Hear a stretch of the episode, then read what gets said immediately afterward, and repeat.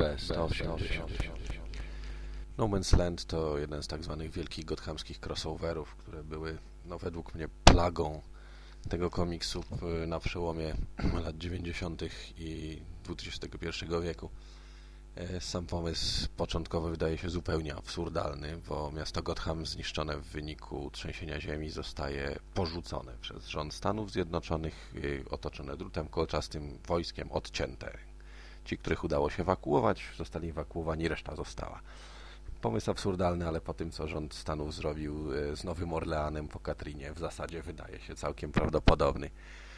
I pierwotnie nawet ciekawy, ponieważ mamy tu jakieś takie nowe środowisko, rodzaj takiej miejskiej partyzantki, miejskiej dżungli, powrót do mentalności e, plemiennych gangów, policjanci, którzy wymalowują swoje symbole sprayem na murach, gangi, które zamalowują ich symbole i w tym wszystkim gdzieś superbohaterowie, początkowo bez Batmana, który z jakichś względów e, w Gotham się nie pojawia. Natomiast e, no, pomysł pomysłem, a z realizacją, jak to wiadomo, e, bardzo różnie.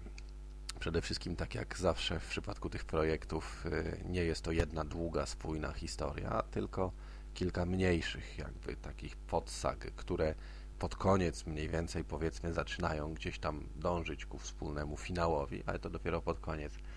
Niektóre z nich są naprawdę fajne, a niektóre z nich no to niestety są y, knoty.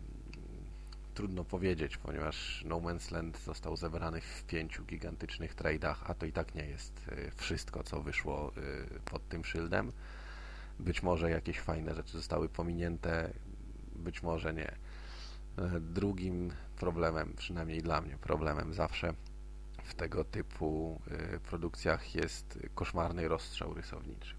Mm, siłą rzeczy w momencie, kiedy historia przetacza się przez różne tytuły, no to rysują sztandarowi e, rysownicy danego tytułu i tu jest koszmarny rozrzut od takiego bardzo dopracowanego realizmu po rzeczy no prawie kartunowe dużo ludzi w tym okresie rysowało w stylu, który jest y, w jakiś tam sposób spadkiem po Brusie Timie i jego serialu animowanym. I o ile w serialu gdzieś tam można było to zaakceptować i to pasowało, to do y, historii z Batmanem, zwłaszcza tych takich cięższych, mrocznych, y, bardziej brutalnych, po prostu tego typu kreska kompletnie nie pasuje.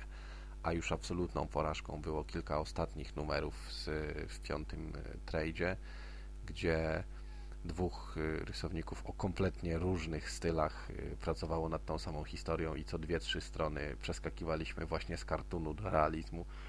Nie dało się tego czytać. Scenariuszowo, y, tak jak mówiłem, no jest różnie.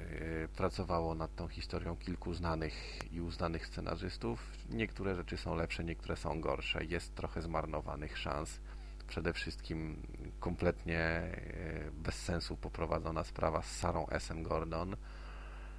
Mimo wtórności pomysłu to mógł być drugi zabójczy żart, a tak to wyszła jakaś taka zupełnie generyczna, absolutnie nic nieznacząca historia z Jokerem, która potem totalnie się rozmyła, e, gdzieś tam zniknęła całkiem.